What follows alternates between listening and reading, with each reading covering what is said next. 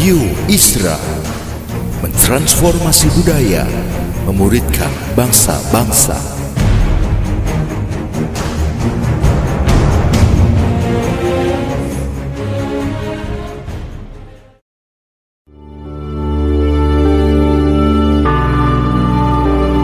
Apostolic Prophetic Messages mengungkapkan pesan dan arahan dari hati Tuhan bagi gerejanya demi menuntaskan mandat kerajaan Allah di Indonesia dan bangsa-bangsa. Selamat mendengarkan.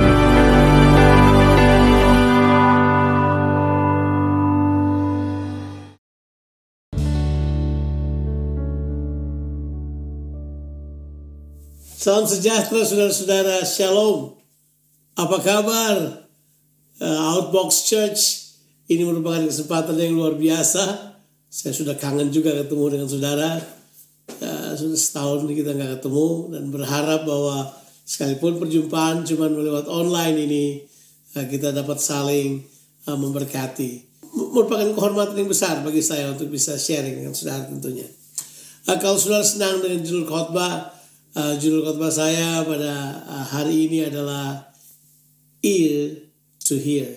So ears to hear. Telinga yang mendengar. Itu yang akan merupakan judul khotbah saya. Nah, uh, saya tidak mengerti bagaimana saudara melihat uh, segala sesuatu yang sedang terjadi sekarang ini. Tapi menurut apa yang saya pahami, Tuhan ingin mengkomunikasikan sesuatu pada umatnya. Uh, saya masih ingat kira-kira bulan Desember tahun kemarin di akhir tahun bahkan dari Natal sampai ke akhir tahun. Saya juga heran eh, tema khotbah saya dari kitab Ibrani 12 ayat 25 sampai ayatnya yang ke-29 sampai 13 ayat 1 tentunya. Bukan ayat itu yang bakal kita baca. Tapi begini oh, pada waktu itu saya mengkhotbahkannya dengan menekankan banyak pada goncangan-goncangan yang terjadi. Itu ayat tahun lalu. Kemudian uh, Januari outbreak mulai terjadi di Wuhan. Uh, kemudian kita mengerti Februari orang udah mulai panik sana dan di sini. Maret ya saya masih ada di Makassar pada waktu itu. Saya harus kembali segera ke Melbourne dan kemudian lockdown di Melbourne. Dan kemudian ada series lockdown di Melbourne sampai sekarang. By the way, sekarang sementara saya uh, berbicara pada saudara ini, uh, Melbourne sedang mengalami satu level lockdown yang namanya udah disastrous ya jadi bukan cuma uh, restriction 3 or 4 namanya sekarang sudah disasters. Di mana uh, berlaku jam malam orang cuma boleh keluar dari rumah setiap satu rumah cuma satu orang dan dibatasi ada curfew ya. Kemudian orang harus uh, cuma bisa berjalan sejauh 5 km dari rumah mereka dalam radius 5 km ya. dan uh, Tuhan tentu sedang berbicara banyak hal kepada kita. Jadi saya tanpa saya sadari kemudian saya mengerti saya coba reflect ulang saya dengar ulang apa yang saya khotbahkan. Dan ternyata memang benar. Bahwa Tuhan sedang menarik perhatian umatnya saat sekarang ini.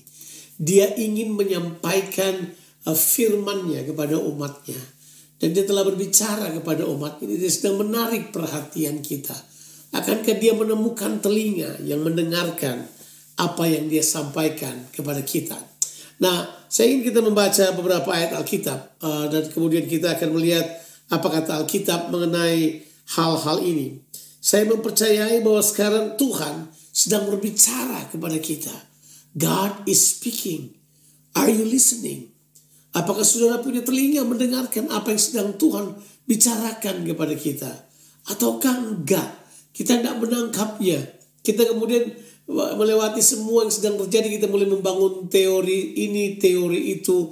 Kita mulai membangun pokok pikiran ini pokok pikiran itu. Sehingga kita gagal untuk menangkap apa yang Tuhan sedang sampaikan kepada kita. Dan saya mempercayai saudara-saudara bahwa Tuhan sedang berbicara kepada kita.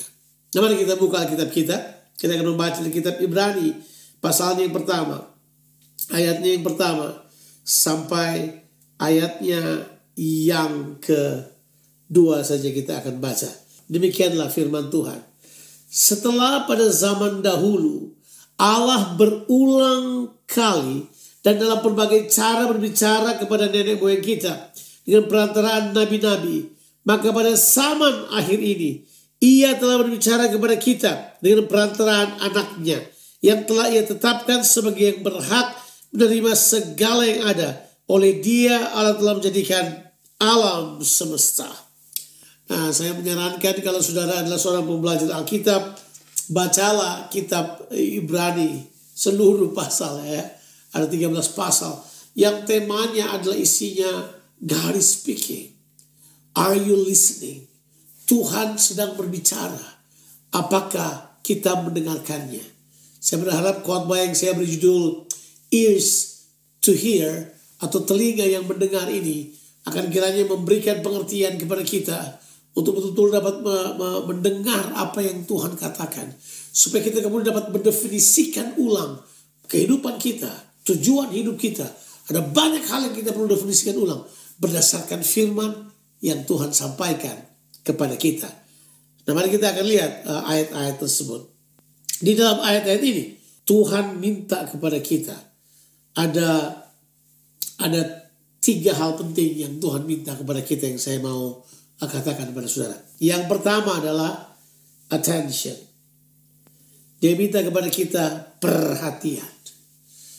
Dia minta kepada kita satu perhatian yang khusus pada apa yang sedang dia katakan. Apa yang dia sedang katakan buat kita. Dan untuk pertama kali Tuhan menginginkan semua orang, baik secara komunal ataupun secara personal, orang-orang mendengarkan apa yang Tuhan sampaikan kepada kita. Kita sekarang ini tidak bisa lagi mengatakan ada alasan begini. Saya nggak bisa, saya sibuk. Saya sibuk kerja. Sudah kerja apa sekarang? Sudah sibuk apa sekarang? Ya, untuk pertama kali dalam sejarah manusia, untuk pertama kali dalam sejarah manusia yang saya tahu, tiba-tiba saja 230-an negara lockdown, tutup, merumahkan orang-orangnya. Warganya dirumahkan semuanya. Kita kemudian ada di rumah ya, untuk beberapa waktu yang lamanya.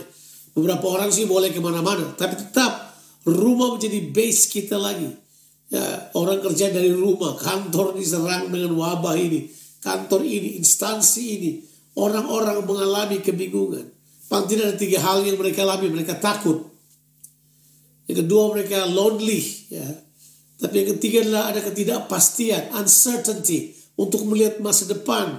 Beberapa orang kehilangan pekerjaan, beberapa orang kehilangan banyak hal. Ada sebuah apa itu force major yang terjadi pada orang-orang saat ini berubah pekerjaan secara terpaksa, tidak punya pekerjaan sama sekali, harus kehilangan orang-orang yang mereka cintai.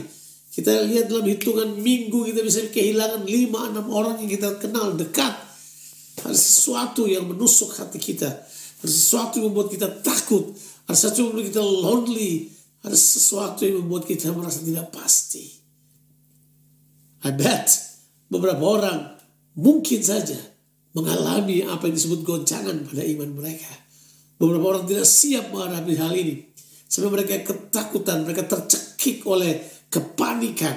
Ya, sudah mengerti kata uh, khawatir itu, worry itu, itu bahasa aslinya adalah now yang artinya adalah mencekik, decekik saudara. saudara tidak bisa apa itu, saudara tidak bisa bernafas, you are you are choked, saudara bisa mati karenanya. Makanya ada orang yang berkata bahwa lebih banyak orang yang mati ketakutan dan stres daripada karena virus itu sendiri atau karena uh, corona itu sendiri. Nah, kalau sudah perhatikan baik-baik bahwa ayat-ayat ini beritahukan pada kita begini. Tuhan berusaha menarik perhatian kita. Apa? Perhatian untuk apa? Nah, kita kita kita perlu mengerti prinsip ini. Kita harus tahu bahwa kegoncangan yang sedang dibawa oleh Tuhan ke seluruh dunia. Ya, oh, terserah saudara berkata ah, pandemi ini dari Tuhan atau bukan dari Tuhan itu terserah saudara. Itu sudah putuskan. Kalau menurut saya ah, Tuhan tidak merancangkan kejahatan kepada kita, tapi Tuhan bisa memakai apa saja yang terjadi pada pandemi ini untuk berbicara kepada kita. Kalau sudah baca di ayat yang pertama bahwa Tuhan berulang kali dan dalam berbagai cara dia bisa berbicara kepada umat. Dan saya kira Tuhan pakai cara ini untuk berbicara kepada kita. Kalau sudah baca di Ibrani pasalnya ke-12, ayat yang ke-25 kita berkata, satu kali lagi suaranya menggoncangkan. Jadi apa yang menggoncangkan?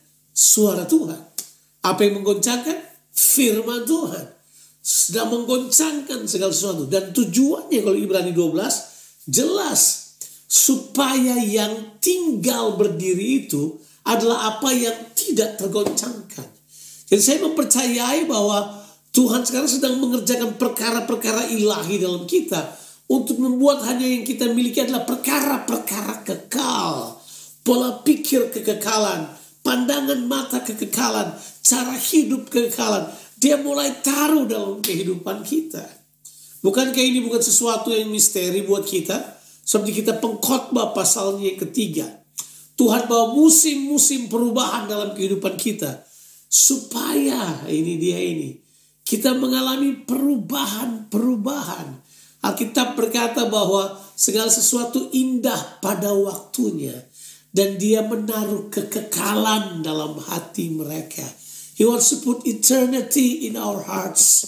Tuhan mau saudara punya kekekalan dalam hati kita. Apa yang tidak kekal sedang dia goncangkan. Karena semua tidak dapat bertahan lagi. Harta saudara, apa kebanggaan saudara yang lahiriah tidak dapat sudah pertahankan lagi. Semuanya collapse. Everything is on the floor now. Kita nggak bisa berharap apa-apa lagi. Kita sekarang harus mendengarkan apa yang dia sampaikan buat kita. Jadi yang pertama yang Tuhan katakan bagi kita, yuk dengarkan suaraku.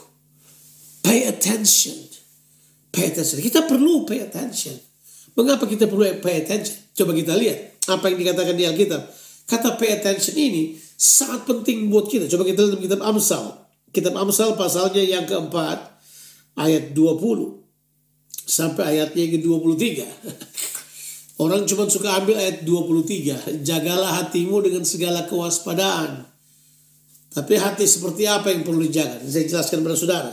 Coba lihat Amsal pasal 4 ayatnya yang ke-20 sampai ayatnya yang ke-23. Kita berkata begini, Hai anakku, perhatikanlah my sons, my child, my children.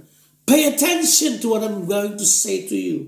Jadi ini, hai anak-anakku, dengar, perhatikanlah perkataanku. Tuhan minta attention. Kadangkala atensi kita, kita searahkan kepada apa yang jadi prioritas kita, bukan? Kita arahkan kepada pekerjaan kita, kita arahkan kepada yang lain. Tapi bagi Tuhan sebenarnya yang paling penting adalah your attentive ears.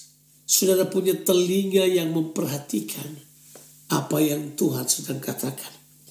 Dia berkata begini, arahkanlah telingamu kepada ucapanku. Itu berarti, kalau saudara pay attention, konsentrasi mendengarkannya. Beri waktu, beri kualitas waktu untuk mendengar apa yang Tuhan katakan. Sekarang orang tidak punya itu lagi. Semua serba cepat. Semua serba sambil lalu. Bahkan firman Tuhan pun hanyalah sambil lalu. Ya, mereka, bahkan saya pernah mendengar seorang yang berkata bahwa oh ya Tuhan sudah mau dari dulu bahwa Tuhan bilang tuliskanlah Habakuk pasalnya kedua Tuliskanlah penglihatan supaya orang bisa sambil lalu bisa membacanya dan melihat orang sekarang sambil lalu. Kecepatan sekarang telah semuanya menjadi sambil lalu. Udah nggak ada lagi orang yang berhenti melihat ke atas. Mungkin menutup matanya sebentar untuk berkata, Lord, what are you trying to say to me? Apa yang kau sedang katakan kepadaku? Apa yang sedang kau sedang sampaikan kepadaku? We miss out a lot. Karena kita tidak mengambil waktu untuk memberi perhatian. Saya suka bahasa Inggrisnya. Pay attention. You need to pay something. Anda sudah harus bayar untuk mendapatkan hal tersebut. Bayar perhatianmu. Dia mau supaya kita mendengar ucapannya. Kemudian dia berkata begini. Arahkanlah telinga pada ucapanku. Kemudian dia berkata ini. Janganlah semuanya itu menjauh dari matamu. Itu. Saudara kemudian punya attention bukan cuma sekedar ini dia ini. Mendengarkan tapi melihat dengan mata saudara. Inilah yang kalau firman Tuhan kalau kita bilang kita memberi perhatian. Perkataan firman itu kita renungkan. Apa artinya perenungan sebenarnya? Saudara melihat di mata saudara. You perceive with your eyes that you will do the word of God.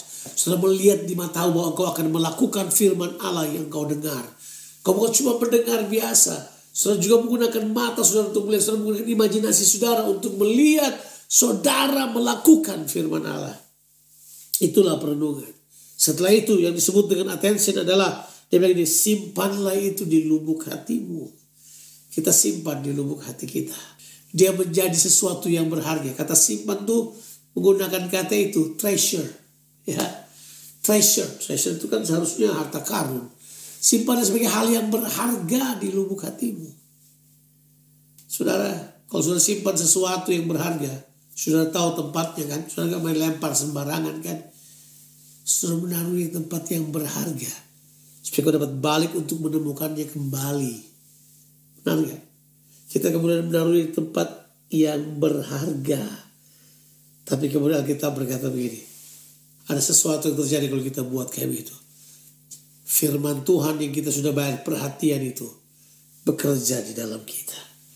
Kita bilang itulah yang menjadi kehidupan bagi mereka di dalam hati mereka. Itulah yang memberikan kepada mereka kehidupan, active life dalam kehidupan. Saudara, saya semakin aktif ini. Saya semakin bersemangat. Saya semakin ingin menyampaikan firman Tuhan. Saya ingin menyampaikan apa yang saya terima dari Tuhan.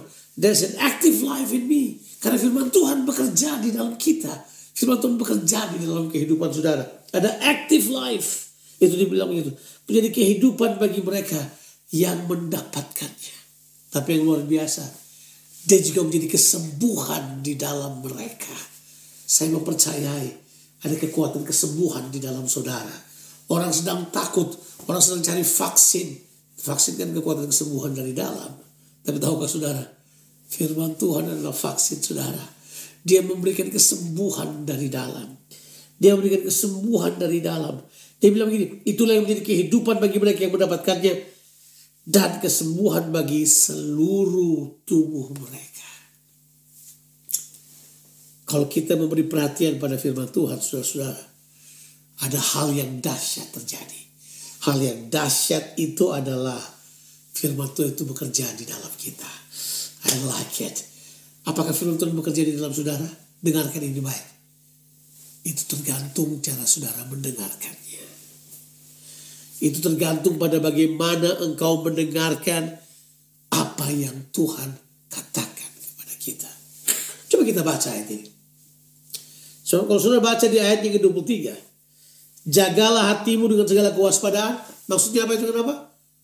Jagalah hati yang di dalamnya ada firman Allah. Dari itulah keluar kehidupan. Itu kan memancar kehidupan yang kita dapat. Karena memberikan active life dalam kita. Itu yang terpancar keluar. Kalau hatimu kosong mau jaga apa?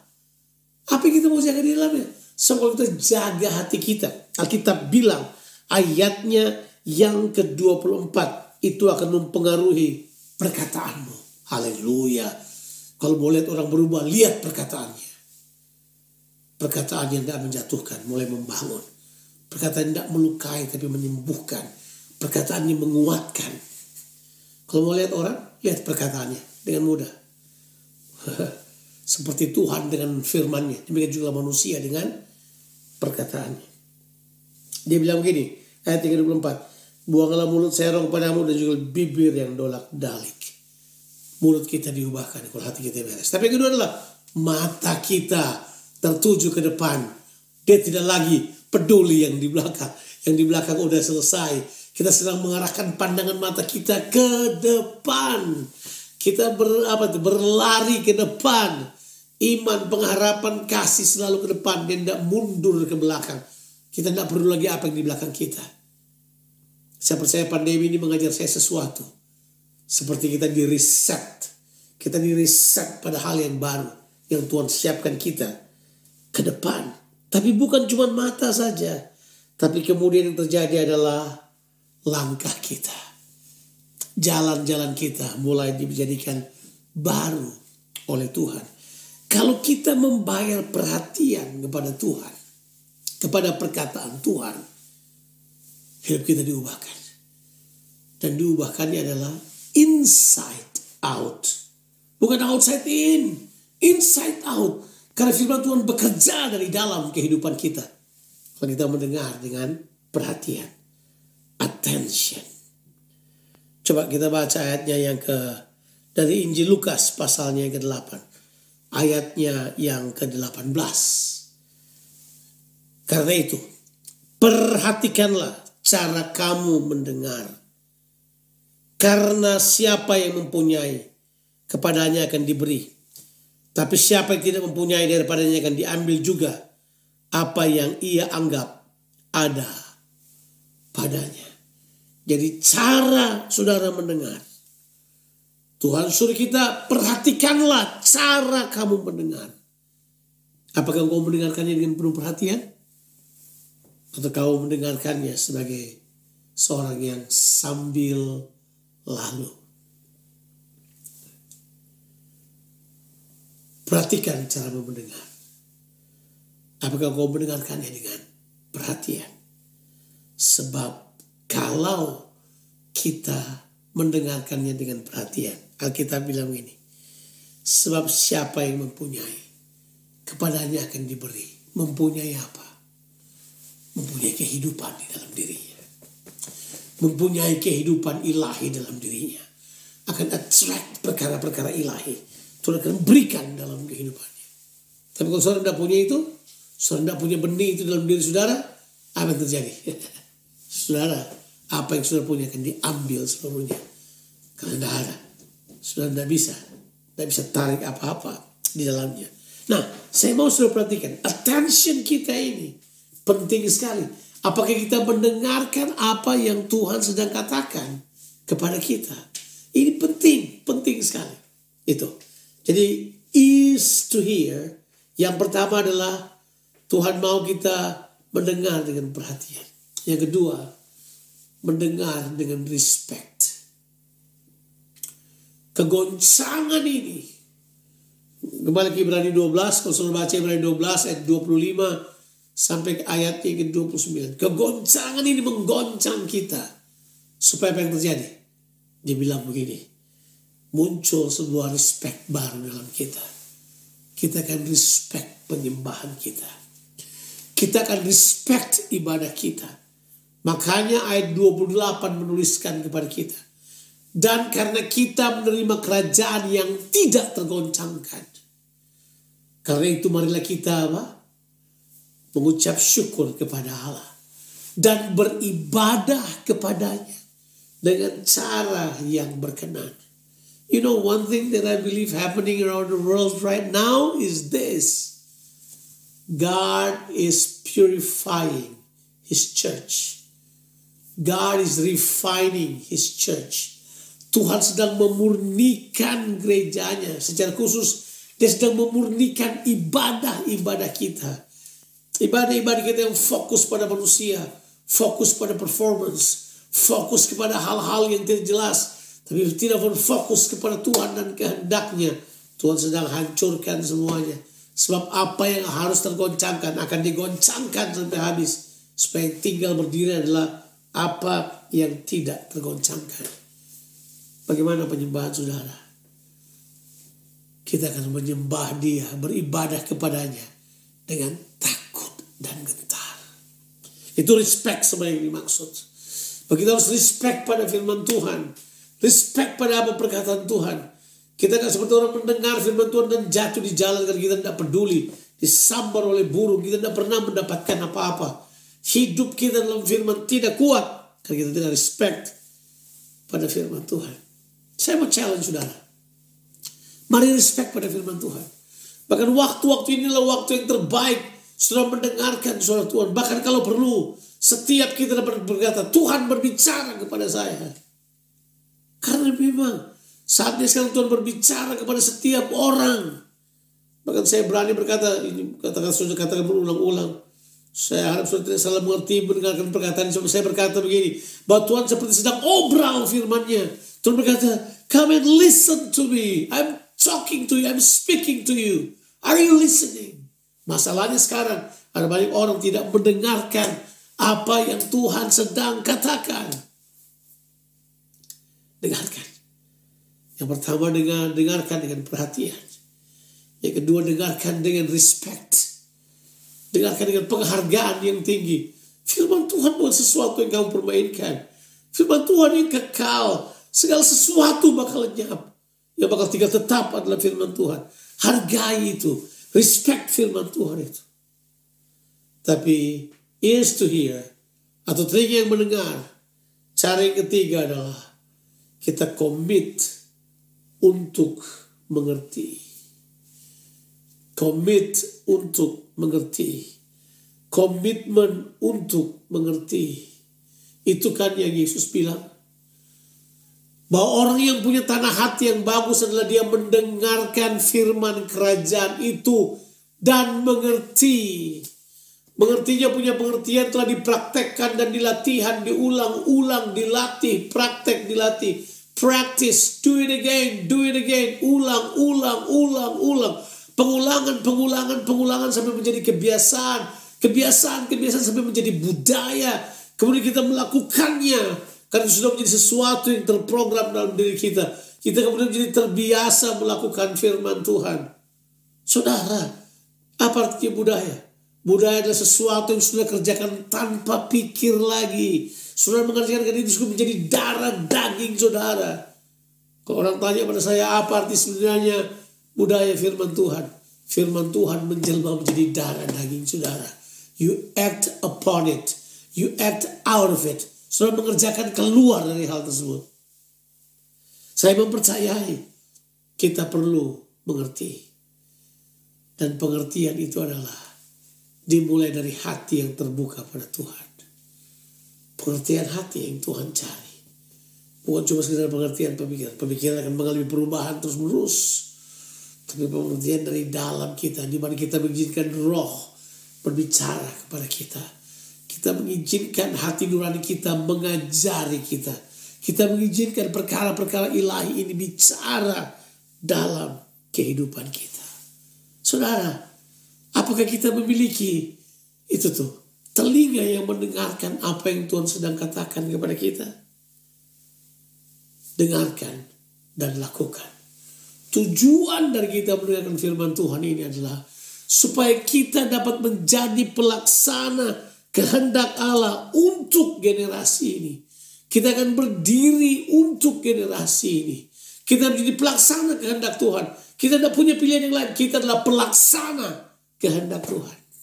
Saudara, saya berharap bahwa situasi yang kita alami sekarang ini akan menjadi satu tempat di mana kita sadar bahwa Tuhan sedang berbicara kepada kita. Hal praktis.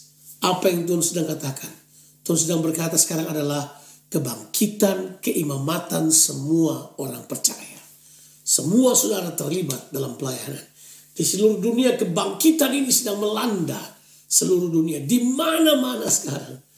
Nah, kita coba pergi ke gereja sekarang orang dikembalikan ke rumah. Di mana ritual-ritual penyembahan yang bisa terjadi di gereja sekarang tidak lagi. Semua terjadi di rumah. Orang secara simpel.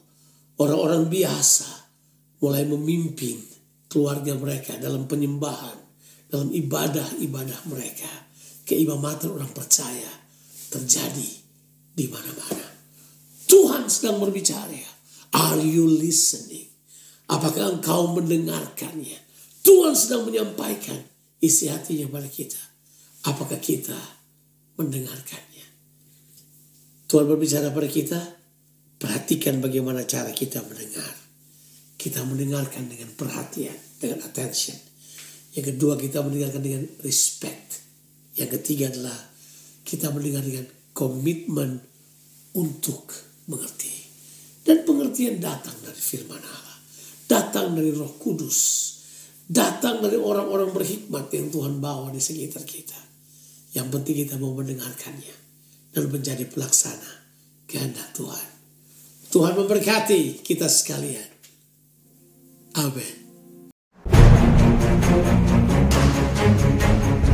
Radio Isra mentransformasi budaya, memuridkan bangsa-bangsa.